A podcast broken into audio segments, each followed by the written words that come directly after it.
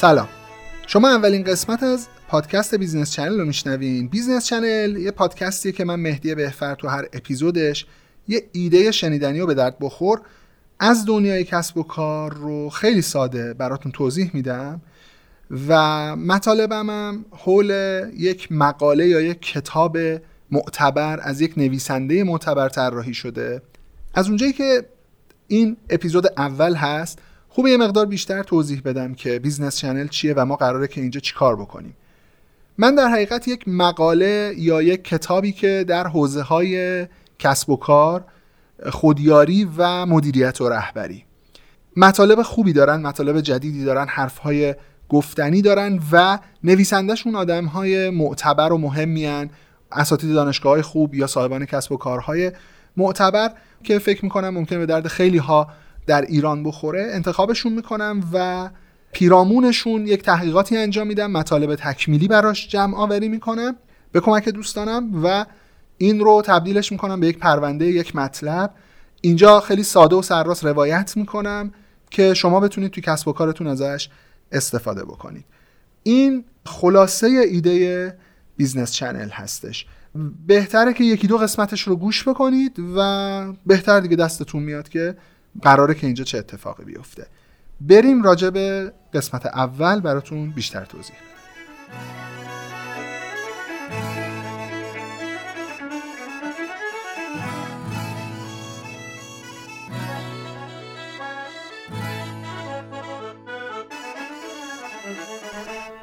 همین داستان از اینجا شروع میشه که کسب و کارها و business ها امروز رقابت جدی دارن تو جذب مشتری تو جذب مخاطب.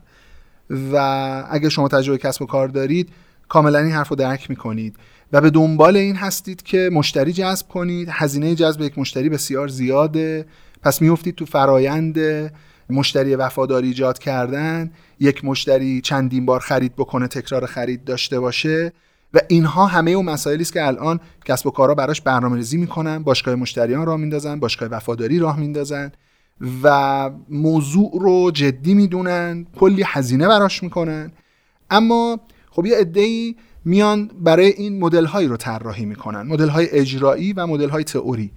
همین مسئله باعث شد که من این موضوع رو انتخاب بکنم چون براش مطالب جذاب خوب و ایده هایی وجود داره که تو دنیا دارن ازش استفاده می‌کنن و تو ایران هم بعضی از کسب و کارهای هوشمند دارن ازش به خوبی استفاده می‌کنن. تو همین پادکست بهش اشاره می‌کنیم. خلاصه خطیش اینه که یه کاری بکنیم مشتریامون تبدیل به مشتری وفادارشن بعد از اون تکرار خرید داشته باشن و حالا همه اینها رو رد کنید برسید به اینکه مشتریتون بشه عضوی از واحد بازاریابی و marketing تون. مشتریتون برای براتون مشتری جدید بیاره. خلاصه این پادکست این یک جمله است که گفتم. اما چطوری تو این پادکست مفصل بهش می‌پردازیم؟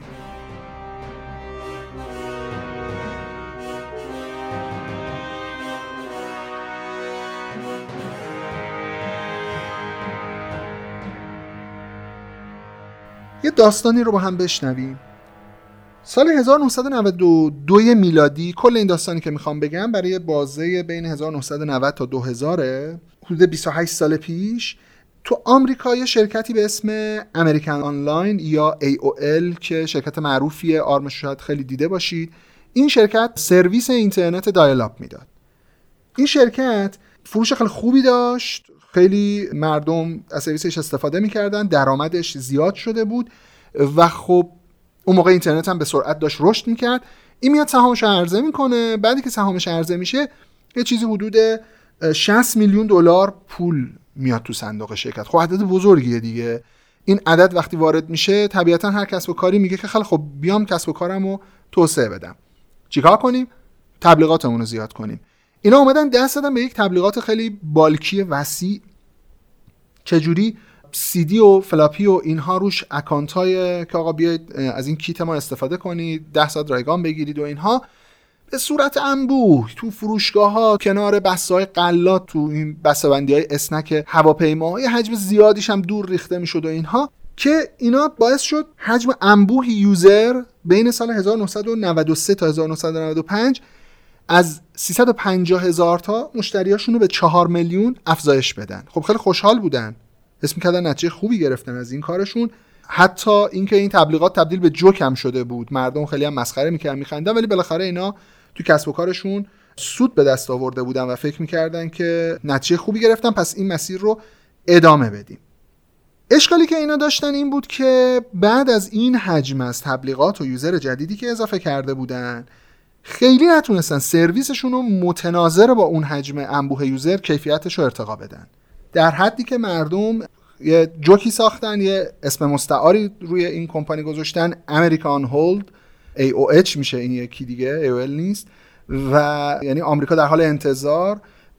چیزی بود که نارضایتی مردم رو به همراه داشت. می‌رسه این قضیه اینکه تو سال 1996 یک روز کامل اینترنت قطع میشه. مردم خیلی شاکی بودن از این قطعی اینترنت و میشه موضوع خبرها و به هر حال یه ریزش زیاد یا چرن ریت عجیب غریب اینها اون موقع تجربه می‌کنن و در حدی که این میاد تا حد ماهی 6 درصد تو یک سال 72 درصد اینا مشتریاشون رو از دست میدن. مشتری ها کجا می‌رفتن؟ می‌رفتن از سرویس های دایلپ دیگه استفاده می‌کردن یا یه مقداری سرویس های نسل جدیدتر اومده بود از اونها استفاده می‌کردن و این قضیه ادامه پیدا می‌کنه. حالا اینها چیکار می‌کردن؟ اینا به دنبال این بودن که اولا بیان از سرویس های مثل MSN و اینها و رقباشون تولید محتوای رایگان بکنن از این طریق مشتری رو نگه دارن. کسی می‌خواد لغو قرارداد بکنه و هر قیمتی شده نگه دارنش. یکم مشکلات مردم این بوده که وقتی می‌خواستن با اینا تماس بگیرن اصلا شماره از اینا پیدا نمی‌کردن که بتونن تماس بگیرن با اپراتورشون صحبت بکنن. بعد پیدا هم که می‌کردن اپراتور به جایی که مشکل اینا رو حل بکنه یا خواسته اینا رو انجام بده تمام انرژیش رو فقط میذاشته برای اینکه اینا راضی کنه که آقا سرویس رو قطع نکن کجا می‌خوای بری؟ همجا بمون. و یه مکالمه تلفنی یه بار از اینها منتشر میشه که هرچی مشترک تلاش می‌کنه که سرویس رو قطع بکنه اون طرف داره تشویق میشه به اینکه سرویس رو نگه دار و این یک فایل تنظیم میشه که دست به دست میشه علیه AOL و روی اعتبار این شرکت اشکال وارد میشه. و اتفاقی که میفته اینه که یه شرکتی به اسم تایم وارنر میاد سال 2190 میلیارد دلار AOL رو قیمت گذاری می‌کنه و میشه سهام دارش. خیلی ها 190 میلیارد دلار میاد و روی این برند سرمایه گذاری می‌کنه. این اتفاق پیش میره تا جایی که سال 2009 کلا ارزش برند AOL می‌رسه به 3.2 دهم میلیارد دلار. 187 میلیارد دلار میاد پایین. یعنی عملا هیچی دیگه. همه ارزش رو از دست میده. هیچی از AOL باقی نمیمونه اون. کمپانی هم که حالا کمپانی سرگرمی وارنر مدیا از این ناامید میشه از این برندش. اینجا کل این داستان رو براتون تعریف کردم که بگیم که سود داریم تا سود. سود خوب داریم سود بد داریم. AOL خیلی داشت سود می‌کرد. ولی واقعیت اینه که درگیر سود بد شده بود. حالا سود خوب و بد چیه رو بریم و بیایم و یه خورده راجع به سود خوب و بد توضیح بدم بهتون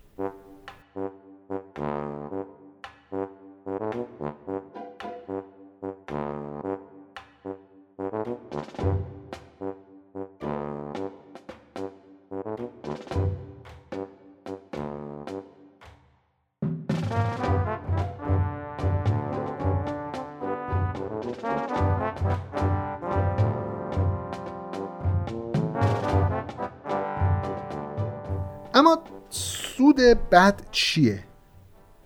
ببینید هر وقت مشتری حس کنه که گمراهش کردن رفتار بدی باهاش کردن نادیدش گرفتن وادار شده به این که یک کار رو انجام بده از سر ناچاری از سر نبود رقیب اینها که حالا ما توی بازار کسب و کارمون هم تو ایران تقریبا این چیزها رو خیلی زیاد می‌بینیم ولی واقعیت اینه که فقط برای ایران نیست همه جای دنیا هست. قیمت گذاری و عادلانه نمی‌بینیم.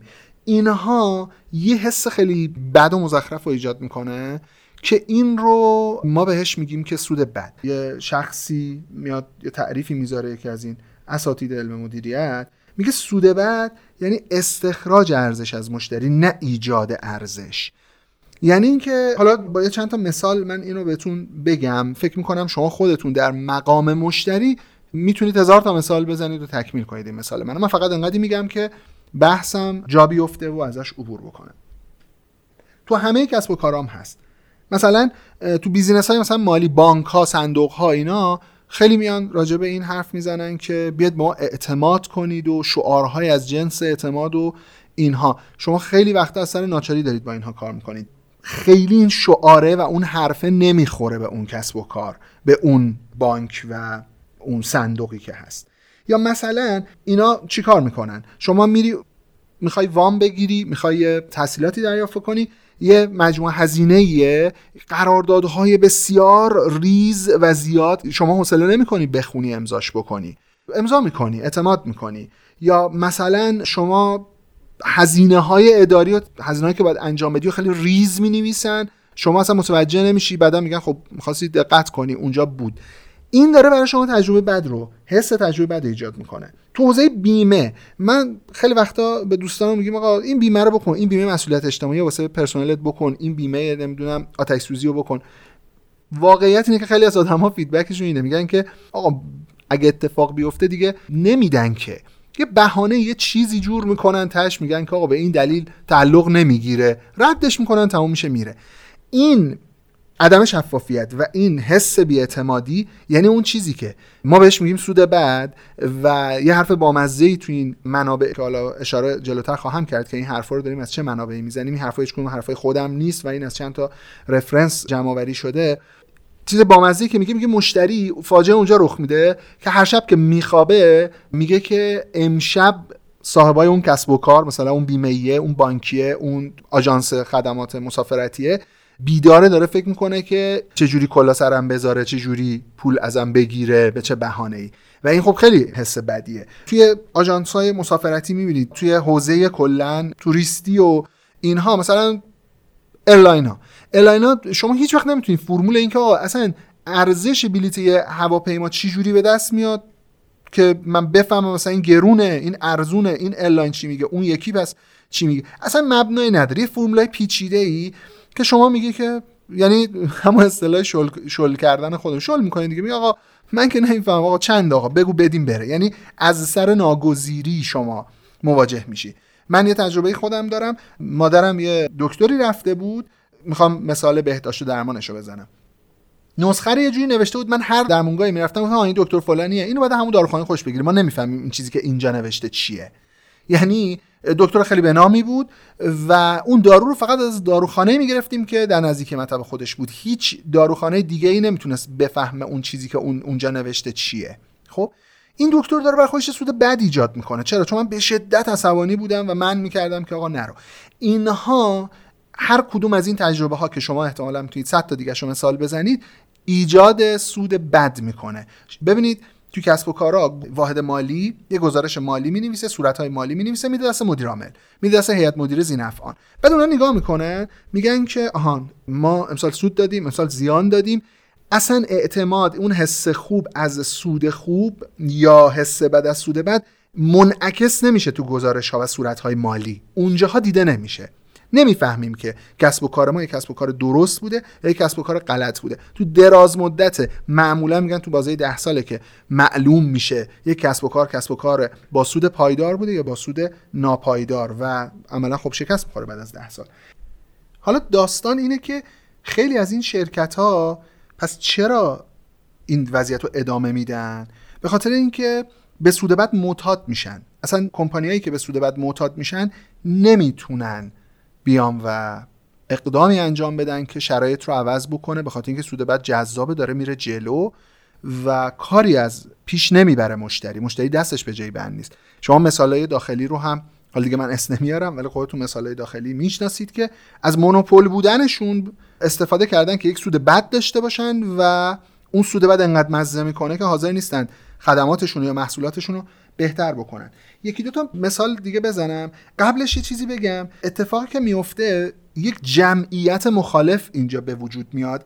این جمعیت مخالف حداقل کاری که به دستش میاد بکنه اینه که هزینه خدمات شرکت رو می‌بره بالا. دائما زنگ می‌زنه اعتراض می‌کنه دائما پشتیبانی می‌خواد. واقعا شاید می‌دونه که نیازم بعضی جاها نداره ولی از اون حرس و بغضی که داره لجش رو هم که شده می‌خواد اینطوری خالی بکنه و هزینه می‌ذاره دست شما برای گزارش کردن مشکلات و اینها. خب اتفاقی که میفته اینه که آبرو شرکت به میره. حالا تو زمان قدیم می‌گفتن خب حالا یه نفر شاکی دو نفر ده نفر صد نفر شاکی باشن دیگه. اما واقعیت اینه که الان همه بلنگو دستشونه به اسم اینستاگرام به اسم شبکه های اجتماعی. یه داد اون تو بزنه یه هزار نفر میشنوه. کافیه که یه اینفلوئنسر بره یک جایی و خدمات بدی دریافت بکنه. اون اگه بیاد بذاری یهو ده هزار نفر صد هزار نفر یک میلیون نفر بعضا ممکنه که یه پست دیده بشه. مسئله بعدی اینجا به وجود میاد. شرکت هر چقدر که این آبروش میره برای اینکه بتونه فروشش رو درست بکنه حالا دیگه باید promotion بذاره. فروشندهاشو push کنه به سمت اینکه آقا بیاید چرب زبونی کنید. به ضرب و زور شروع می‌کنه به فروختن. باید تبلیغای خیلی سنگین بذاره کمپین های بزرگ بره بیلبورد بگیره تیزارهای تلویزیونی ادغام بشن تو شرکت های مختلف تا باز بتونه این شرایط رو زنده نگه داره و ادامه بده. ولی واقعیت اینه که این از یه جایی به بعد دیگه شدنی نیست. از کجا؟ از جایی که یه رقیب درست درمون پاش میاد وسط.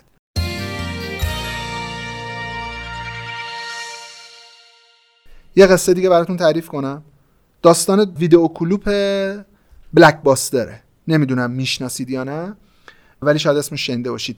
بلک باستر یه ویدیو کلوپ بوده تو امریکا. که قوانین خودشو داشته. مثل همین ویدیو کلوپ هایی که خودمون داشتیم مؤسسه رسانه های تصویری شعبه داشت و اینها. ملت می اومدن وای میستادن و صف وای میستادن و می‌گرفتن و مثلا هفته ای 10 دلار باید اجاره می‌داد 6 دلار باید اجاره می‌دادن. دقیقش همینه. یه فیلمو میبردن. حالا اگر که مشکلی پیش می اومد یک ساعت دو ساعت سه ساعت با تاخیر می آوردن جریمه در حدی بود که باید به اندازه همون قدری که بابت یه هفته داده بودن بابت چند ساعت دوباره باید جریمه می‌دادن. اگه مثلا طرف یادش می‌رفت فیلمی اون تو خونش هفته دیگه میورد مثلا 40 دلار اضافه تر پول می‌داد. خب همین چلنجا صفا رو طولانی می‌کرد. همین چلنجا باعث می‌شد که شرکت نتونه کارمند درست بگیره. خود کارمندا خب یه اعصابی دارن دیگه. هی هر کی بیاد شما تو سر کارت وایساده بشه هر کی بیاد فوش بده بیا آقا چرا اینجوری هستی؟ بالاخره تو هم یه جای قاطی می‌کنی. میگه آقا اصلا اینجا جای کار کردن خوبی نیست. یعنی تو تو جذب کارمندم گیر میافتی حتی.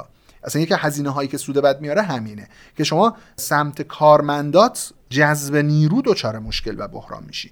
خب اینا دچار بحران بودن این صفحه طولانی تر می‌شد همین دوباره یک لوپ منفی همین دوباره اثر نارضایتی میذاشت. این وسط یه چیزی اومد به اسم نتفلیکس خیلی جمع و جور بی سر صدا اون بغل خیلی کول برخورد می‌کرد. یعنی یکی میومد می‌گفت آقا من جا گذاشتم مثلا راستش و اینجوری قضیه بامزه است. میپذیرفتن. دلایل موجه رو میپذیرفتن از آدم. گفتن خب اگر دلیلت موجه بوده نمی‌خواد جریمه بدی. یه علاقه ای یعنی مشتریاش حال خوبی ازش پیدا می‌کردن. بلک باستر شروع کرد به افت کردن. افت کرد افت کرد افت کرد. رسانه هم دنیاش عوض شد دیجیتال شد. خب می‌دونید شما وقتی که می‌خوای مدیا رو عوض کنی یعنی تکنولوژی رو عوض بکنی مردم و مشتری های اینرسی دارن مقاومت می‌کنن. به این راحتی تا دیروز می‌گفتی آقا بیا توی مثلا فروشگاه هایپر خرید کن فردا بیا برو توی سایت مجازی خرید بکن. مردم به این راحتی نمیگن چشم. مردم به کی میگن چشم؟ به اونی میگن چشم که بهش خیلی اعتماد دارن بهش خیلی وفا دارن. نتفلیکس وقتی که دید دنیا داره میره به سمت فضای مجازی و از این رسانه استفاده بکنه اومد از طریق نت محصولاتش رو عرضه کردن. مشتریاش رو حساب اعتمادی که داشتن خیلی راحت کوچ کردن باهاش اومدن تو دنیای مجازی. و بلک باستر الان وجود نداره. Blockbuster تعطیل شد. فقط به دلیل اون اتفاقی که افتاد. یا همین داستان رو راجع به دو تا airline هم داریم که US بود که باز US خیلی مدل پیچیده و عدد رقم بالا و 53 درصد تمام پروازهای فرودگاه بالتیمور واشنگتن مال این US بود. اما مشتریان ناراضی بودن. اما واقعیتش اینه که بدون connection هر جا می‌خواستن پرواز کنن گزینه ای نبود جز یو اس خب می‌رفتن دیگه. چیکار می‌کردن؟ چاره ای نداشتن. تا ساوت وست میاد ساوت وست میاد شروع می‌کنه کار تمیز انجام دادن عدد رقم ها رو معقول دادن. 6 درصد از همون فرودگاه سهم پرواز داشته. زمانی که یو سرویز این تیکه رو از مثالایی که دارم می‌زنم همین مثالا رو از همین مقاله و یه سری مطالب مرتبط بهش که جلوتر عرض خواهم کرد دارم میارم و اینکه از یه جایی که بگذره تو هر چی خدمات تو عوض کنی داستان ای او یادتون بیاد دیگه نتونست خودش رو احیا کنه. هر چقدر که دست و پا زد. بلک باستر دیگه نتونست احیا کنه. هر چقدر یعنی وقتی که خشم و عصبانیت و نارضایتی مردم به دست میاد روی برند به این راحتی تو نمی‌تونی برندت رو احیا کنی. همین اتفاق هم باز برای این سومین مثال ما US Airways افتاد. تمام.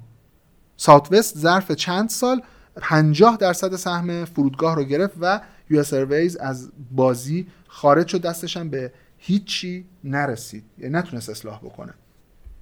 خب بریم بیایم و یکم راجع به سود خوب حرف بزنیم با هم دیگه.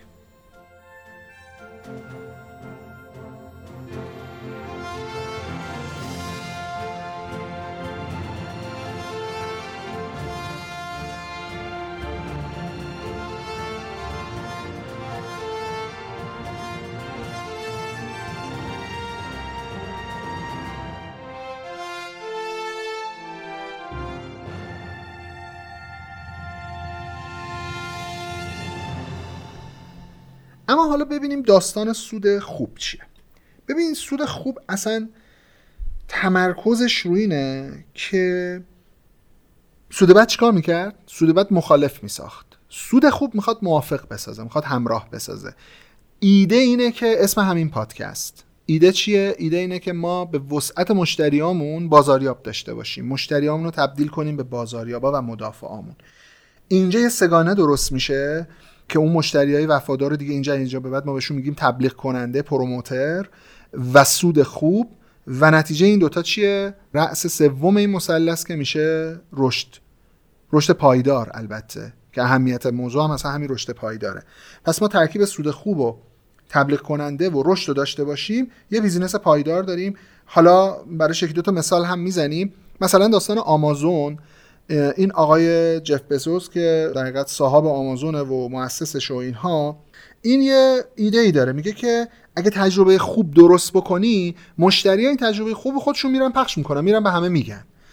و به جایی که انرژی بذاری بری مشتری جدید جذب بکنی انرژی بذار به همینا سرویس خوب بده. اینا خودشون میرن برای تو مشتری جدید میارن. ببین واقعا این حرفا به نظرم آدم اولش که میشنوه میگه خب آره ساده است. ولی وقتی اجرا میشه یه business میشه آمازون. واقعا تحول رو ما تو اون لایه می‌تونیم ببینیم ازش درس بگیریم. یا توی eBay که یه business ی است که در حقیقت مردم میان جنس می‌ذارن اینها توش میفروشن که احتمالا باید باش آشنا باشید. باز جزء یکی از بزرگترین business های دیجیتالی دنیاست. باز اونجا یه مرامنامه دارن خیلی کسب و کار مرامنامه دارن دیگه. چیزی می نویسن می‌زنن به دیوار مثلا اون پشت فروشنده و بعد خب خیلی خوشحال که ما همچین چیزی داریم. ولی واقعیتش اینه که فقط داشتنش مهم نیست استفاده کردنش مهمه. اینا یه مرامنامه دارن. تو مرامنامهشون میگن که ما اینجا جامعه ایم که ارتباطات آزاد و صادقانه رو بینمون ایجاد می‌کنیم و همه اعضا باید این ارتباط صادقانه و آزاد رو داشته باشن. حالا الان دیگه خیلی استفاده کردیم و می‌دونیم ولی وقتی شما تو کسب و کار دیجیتال خرید می‌کنی بعد میای اونجا کامنت می‌ذاری بعد میای نظر میدی بعد دیگری میاد با تو چت می‌کنه همونجا راجبش حرف می‌زنید. اونها میان میگن که ما حالا اون مرامنامهشون 5 تا بند داره که حالا سه تاش ایناست که جالب تره و به بحث اون نزدیک. اولیش میگه که به باور ما یه محیط صادقانه و آزاد می‌تونه بهترین کیفیت رو برای افراد برمقام بیاره. دومیش میگه ما هر آدمی رو یه فرد منحصر به فرد می‌دونیم و بهش احترام می‌ذاریم. و سومیش میگه که ما شما رو تشویق می‌کنیم که به همون صورتی که می‌خواید با شما رفتار بشه با دیگران رفتار کنید. خب این سومیت تو ذهنتون داشته باشید تا جلوتر از کمپانی دیگه بگم که به این وفادارن به این جمله و براشون مهمه. ولی ایبی خودش رو متعهد می‌دونه که خودش هم اینطوری رفتار بکنه و کل اعضای جامعهش رو آموزش میده. این مرامنامه رو هی بهشون تزریق می‌کنه و میگه که خودتون هم رعایت کنید هم دیگران رو تشویق کنید به رعایت کردن و اگر حتی خود ما جایی از این مرامنامه رو رعایت نمی کنیم به ما گوشزد بکنید کمک کنید که ما برگردیم رو ریل و خارج نشیم. همین داستان تهش رو که نگاه بکنی می‌رسه به این که ایبی سال 2010 میگه بیش از 70 درصد مشتریاش تبدیل میشن به تبلیغ کننده. این خب عدد بزرگیه. البته آمازون هم همون موقع 76 فقط آمازونه که از ایبی بالاتر. 76 درصد از مشتریاش تبلیغ کننده هاشن. عجیبه دیگه. یعنی عملا تو دیگه تبلیغات لازم نیست بکنی که. هی مشتریات میرن مشتری جدید میرن دوباره همونها و این حلقه مثبت همینجوری ادامه پیدا می‌کنه. حالا یه اتفاق دیگه میفته اینا هزینه ها تو کم می‌کنن. مشتری ها وقتی مشتری جدید میارن خودشون نسبت به اون موظف می‌دونن که بیایم بهش یاد بدیم. آموزش بدیم چجوری استفاده بکنه. روش های فرهنگی استفاده روش های اجرایی و عملیاتی استفاده اینها رو هم به مشتری جدید یاد میدن. هزینه ها هم یه جورایی اینطوری گردن می‌گیرن و کمش می‌کنن تهش ایبی ادعا می‌کنه و ادعای درستی می‌کنه که ما شهر کوچولوییم که توی این شهر اگر تو کسب و کار موفق باشی خوشنام میشی و خوشنامی باز موفق میشی اگر که بدنام بشی کامنت بد بگیری آدم ها دوستت نداشته باشن تو تو این شهر آبرو نداری نمی‌تونی به کسب و کارت ادامه بدی. حالا اون سومی که گفتم توی کسب و کار ایبی تو مرامنامه ایبی چی بود؟ اون قانون طلایی بهش میگن. آنچه برای خود نمیپسندی برای دیگران نپسند. حدیث داریم تو سنتمون داریم تو آدابمون داریم. ایبی هم داره همین رو میگه. حالا سایرین هم ببینیم که چی گفتن راجع به همین قانون طلایی. آقای کالین بارت رئیس بازنشسته شرکت هواپیمایی ساوت وست همون شرکتی که گفتیم داستانشو تعریف کردیم. میگه عمل قانون طلایی برای هر کاری که انجام میدیم لازمه. قانون طلایی چی شد؟ همون که بر خودت میپسندی برای دیگران بپسند. آقای شارپ بنیانگذار رئیس گروه هتل های Four Season چی میگه؟ اونم یه جمله داره. میگه موفقیت ما در پیروی از قانون طلایی خلاصه میشه. باز اینم داره همون حرفو می‌زنه. آقای اندی تیلور مدیر عامل شرکت Rent-A-Car میگه تنها راه رشد اینه که با مشتری به قدری خوب برخورد کنی که برگرده باز هم. و در مورد ما به دوستاش بگه سود خوبی رو می‌سازه. اعتبار خودمون رو زمیمه بر خدمات و محصول اون طرف می‌کنیم و به دیگران میگیم آقا برو استفاده کن خیالت راحت. اینا خوبن. تا اینجا ما فهمیدیم سود خوب چیه سود بد چیه و یه چند تا داستان و کیس و نمونه های خیلی خوب شنیدیم. حالا از اینجا به بعد وارد رفرنس اصلی و ستون اصلی این پادکست میشیم که یک مقاله هست راجع به موضوعی به نام MPS حالا من یک کوچولو مقاله رو و نویسندش رو معرفی بکنم بعد خود مقاله رو برای جنبندی کارمون بهش بپردازیم.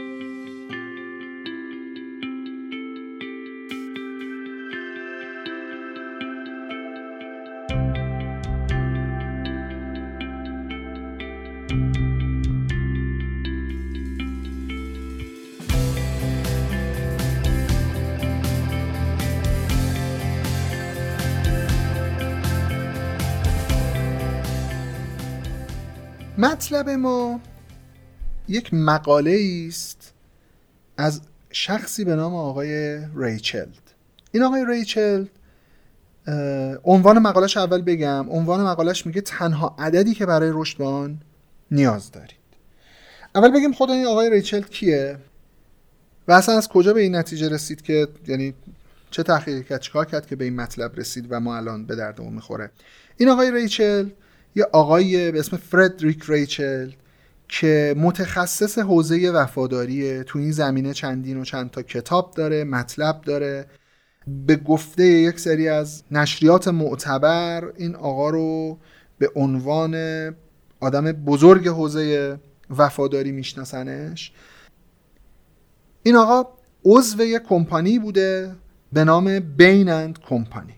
این کمپانی کارش این بوده که مشاوره می‌داده تو زمینه مدیریت و رهبری و کسب و کار و business insight و اینها مشاوره می‌داده به کسب و کارا. خودش یه مدرک MBA داره از دانشگاه بازرگانی هاروارد. یه مدرک کارشناسی اقتصادم از دانشگاه هاروارد گرفته. همه هم نمرهای بالا گرفته و اینها. یه روزی آقا توی کنفرانسی بوده. موضوع کنفرانس هم همین حوزه وفاداری و اینا بوده. یه آقایی به اسم اندی تیلور مدیرعامل شرکت اجاره خودروی رنتکار همین الان توی چند دقیقه قبل یه جمله ازش راجع به قانون طلایی گفتیم آقا رو. این آقا داشته سخنرانی می‌کرده که این ایده میاد تو ذهن ریچل. اون آقا داشته می‌گفته که آقا ما مشتریامونو رو چجوری نظرسنجی ازشون می‌گیریم؟ نظراتشون چجوری جمع می‌کنیم؟ خیلی ساده قضیه رو توضیح میده. میگه آقا ما کلا یه سوال از مشتری ها می‌پرسیم و اون سوال میزان وفاداری مشتریاست از این طریق که چقدر احتمال داره سرویس ما رو به سایر دوستاتون معرفی بکنید.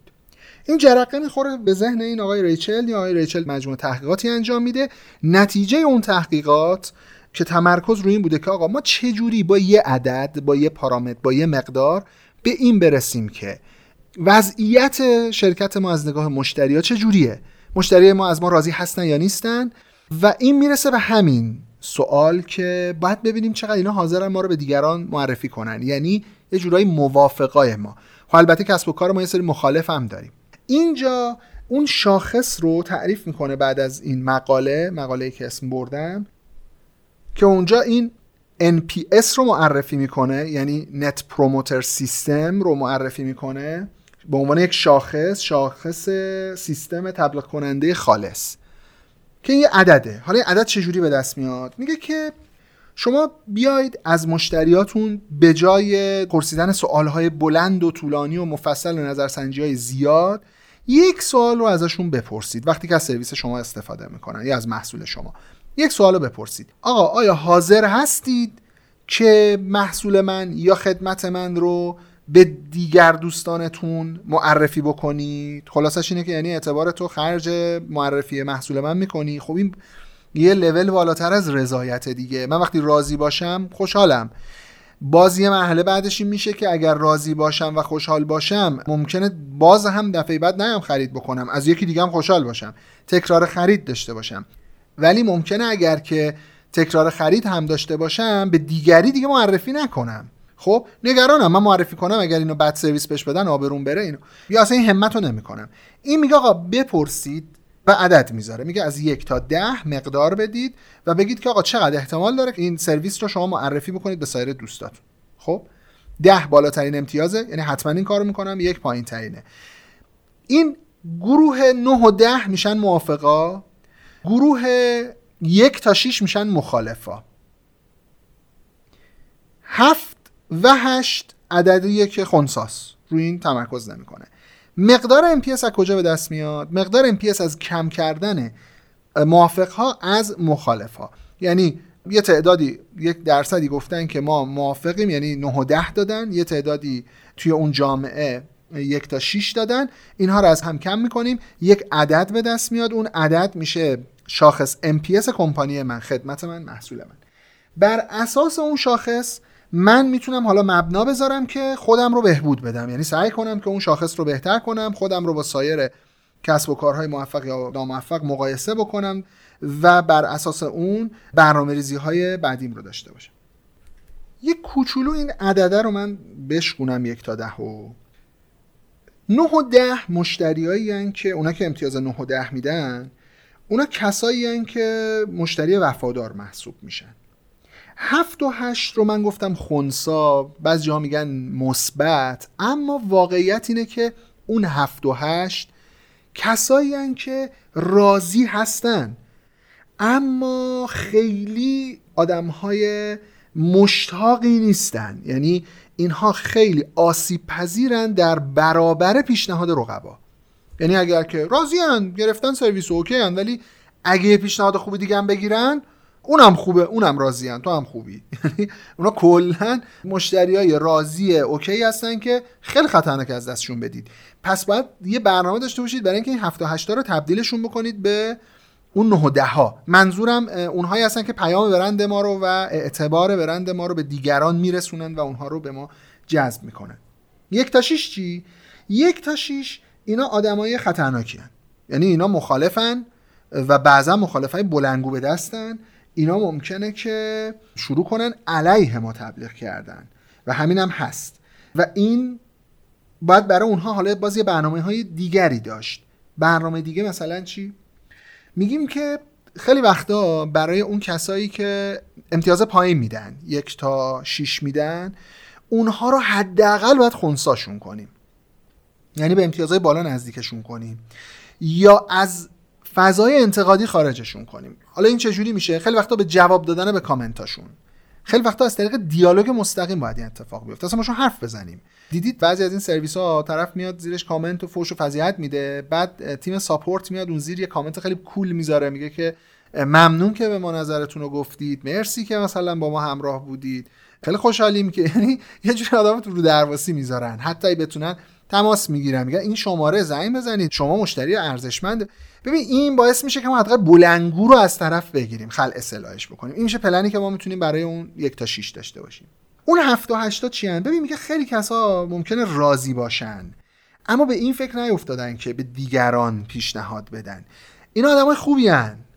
باید به ازشون خواهش کنیم. خیلی وقتا میگه آقا دعوتشون کن. ازشون درخواست کنید که میشه شما که از محصول ما راضی هستید محصول ما رو یا خدمت ما رو برند ما رو به سایری معرفی کنید. میگه در درصد بالایی آدم ها با خوشحالی قبول می‌کنن این حرف رو و این کارو می‌کنن.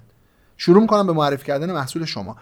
یه ذرم فکر کنیم اینجوریه دیگه. حالا من خواهش می‌کنم در مورد پادکست خود منم این کارو بکنید. یعنی اگر دوست داشتید جز شنونده های راضی من بودید به دیگران معرفی کنید. من این خواهش رو اینجا ازتون می‌کنم. اما یه سو استفاده ریز. اما واقعا دیدید حالا ممکنه پادکست کس دیگه رو گوش کرده باشید. اون انتهاش میگه که آ دوست داشتید به دوستاتون معرفی کنید. شما میگی خب چرا که نه؟ این که داره زحمت می‌کشه. من که کلی کیف کردم. پس آره حتما میرم معرفی می‌کنم. اونجا میشم جزء معرفین و مدافعین اون برند و مبلغینش.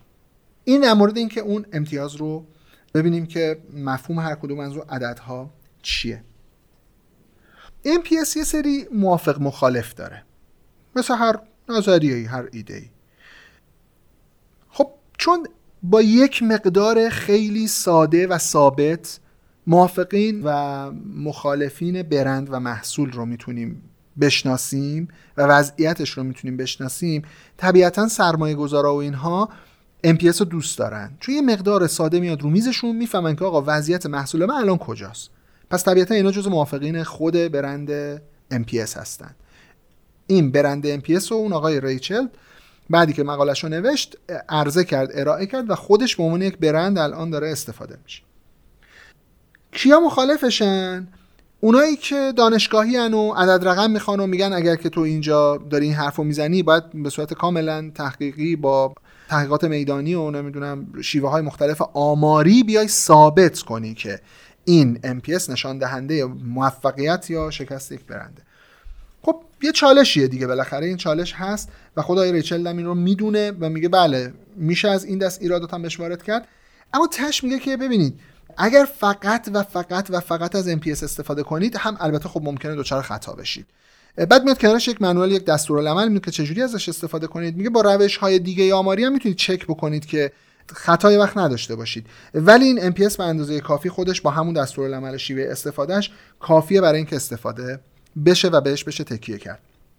چجوری میشه حالا این تکیه کردن رو ببینیم که ما که حالا کسب و کارهای کوچیکی داریم دیگران چجوری تونستن بهش جرأت کردن بهش اعتماد کنن؟ این شاید یه ذره به ما اطمینان قلبی بده که تو کسب و کار خودمون بریم سراغش. چی؟ داستان اپل رو اینجا می‌خوام براتون بگم.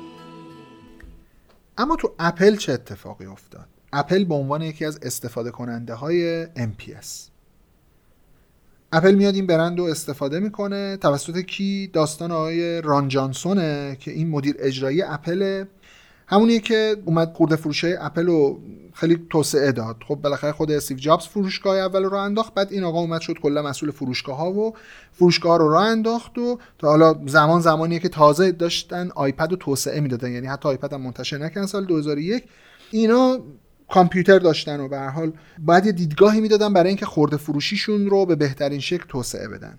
چیکار می‌کنن؟ این آقا میگه آقا اصلا باید شکل فروشگاه رو از حالت فروشگاه خارج کرد. فروشگاه جایی نیستش که یکی بیاد بگه آقا من اینو می‌خوام یکی بخره ببره. اصلا من پی رو عوض می‌کنم من نقطه نگاه زاویه نگاه رو عوض می‌کنم. من کلا می‌خوام فروشگاه های جایی بشن که مردم بتونن توش جمع بشن و نه صرفا چیزی بخرن به هم چیز یاد بدن رابطه داشته باشن حرف بزنن.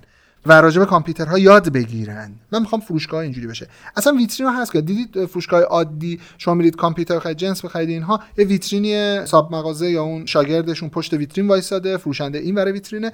و اصلا اپل حالا خیلیاتون هم شاید تجربه دارید و دیدید فروشگاهش اصلا اینجوری نیست. همه آزادانه قدم می‌زنن با هم حرف می‌زنن یه سری میز اون وسط محصولا روشه و خب کارمندها برای همین سیستم آموزش دیدن کاملا مشکل حل می‌کنن مشورت میدن خودشون مسلطن.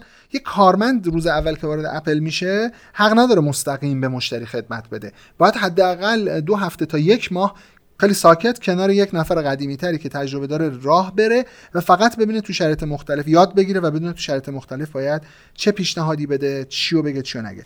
بعد اینا اومدن سیستم نظرسنجی سنتیشون که وقتی اون رسید قبض دستگاه پرداخت و فروشگاه چاپ می‌شد اون زیر می‌گفتن آقا بیاد برید توی این آدرس این سایت وبسایت مراجعه بکنید و اونجا نظرسنجی و اینها. حالا چند نفر اصلا اون زیر رو می‌دیدن. چند نفر بعد حال داشتن برن وبسایت برن اونجا و نظر بدن و اینها. خودش فرایند سخت و پیچیده بود.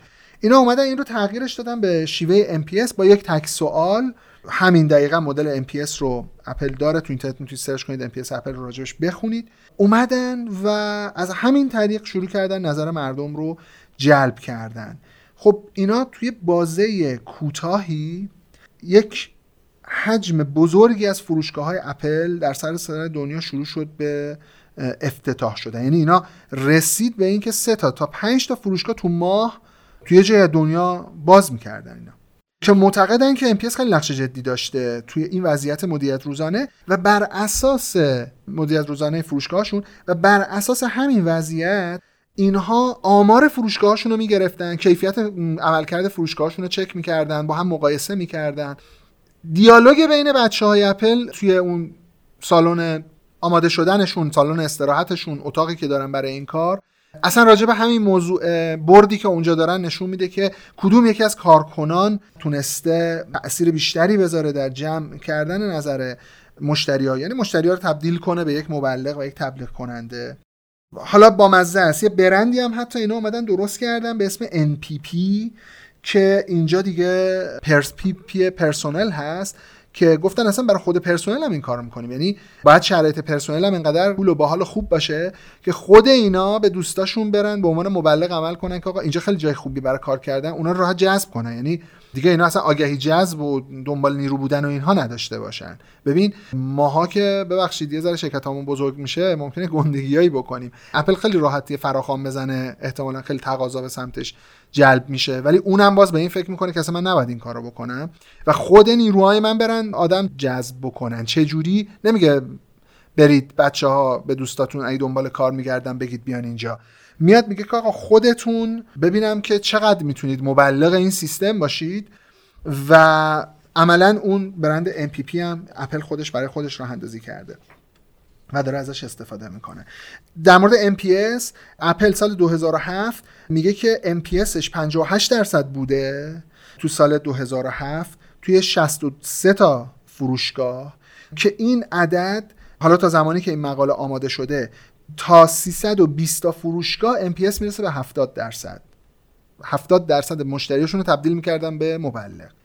با مزهش اینه که تو بعضی فروشگاه ام تا 90 درصد هم می‌رسه. یعنی عدد عجیب غریبه. اصلا آدم تعجب می‌کنه. و خب می‌بینید خیلی ها همیشه این چالش اندرویدیا و اپلیا هست.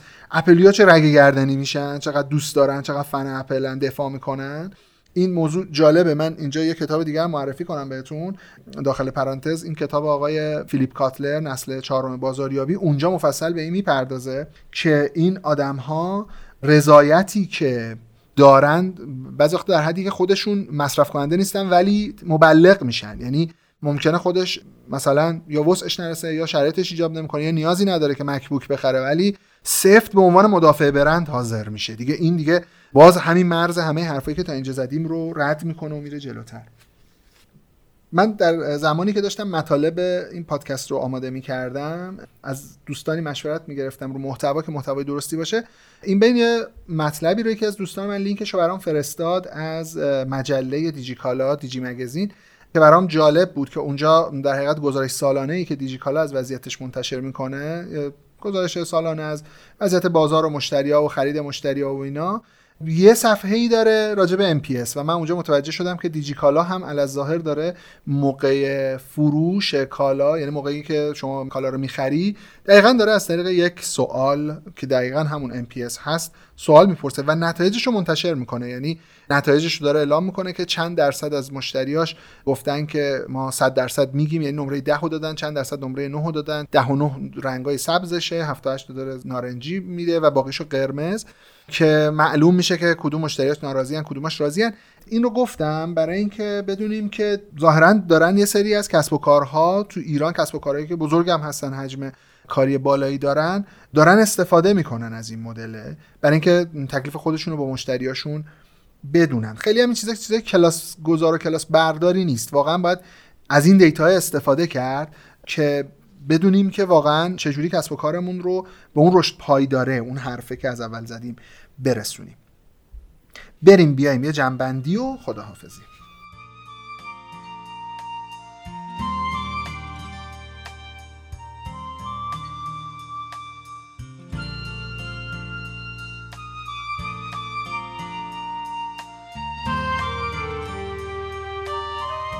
خب ما توی این پادکست چی گفتیم؟ پادکست ما در زمینه وفاداری مشتری بود و حرفهای جدیدی در حوزه وفاداری مشتری. از حرفهای سنتی گذشتیم که آقا وفاداری یعنی رضایت و بعد بازگشت و خرید مجدد. اومدیم به یک نقطه جدید یعنی جایی که مشتری می‌تونه تبدیل به یک مشتری مخالف یا یک مشتری تبلیغ کننده بشه. مسیر رو طی کردیم. اول یه سری با business های خوب آشنا شدیم و یه سری business های بد که همه اینها سودده بودن اما کدوم ها پایدار بودن؟ مثل نتفلیکس مثل Southwest مثل کمپانی هایی که آمازون و eBay و اینها کمپانی هایی که تمرکزشون رو سود خوب بود. در مقابل اینها کمپانی مثل AOL مثل Blockbuster American Airways اینها کمپانیایی بودن که ورشکست شدن. به دلیل اینکه سود بد داشتن و دلایلش هم تو مثالا گفت. پس با سود خوب و بد آشنا شدیم. بعد گفتیم میاد یه داستانی به اسم MPS رو.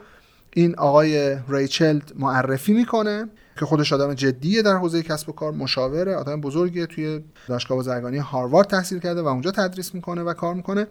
و MPS یک عدده که با یک سوال بسیار ساده راجع به اینکه آقا شما چقدر حاضرید که کسب و کار ما رو به دوستانتون معرفی بکنید. به دنبال این بودیم که بدونیم آدم ها علاوه بر رضایت در سطح بالاترش چقدر حاضرن اعتبار خودشون رو زمیمه کسب و کار ما بکنن و آبروی خودشون رو به خطر بندازن. انسان ها زمانی این کار می‌کنن که خیلی اطمینان داشته باشن. حتی بیش از اطمینان. بتونن پوزم بدن بعدا بگن که من بهت اینو معرفی کردم و از طریق من فهمیدی خب اینو زمانی ما می‌تونیم بگیم کسب و کار موفقی هستیم که تعداد بیشتری از مشتریامون تو امتیازهایی که میدم در جواب این سوال ده و نه باشه بالاترین امتیازها باشه. و خب ویژگی این MPS چی بود؟ این بود که بسیار ساده است یه تک سوال یک شاخص جمع و جوره میشه ازش. فهمید که وضعیت کسب و کار ما تو چه زمانیه؟ با یه سری داستان هم این رو دوباره مثل داستان خود اپل و اشاره به این که کسب و کارهای داخلی هم حتی دارن این کار رو می‌کنن بعضن که یک نمونهش دیجیکالا اینها رو هم براتون معرفی کردن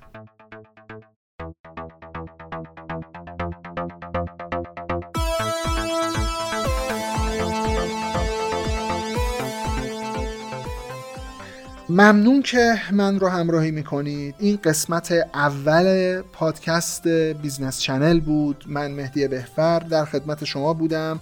با موضوعی در زمینه وفاداری لازم تشکر کنم. از تیم همراه هم در تولید این پادکست دکتر مهداد آشتیانی که در تأمین محتوا و تحقیق کمکم کرد.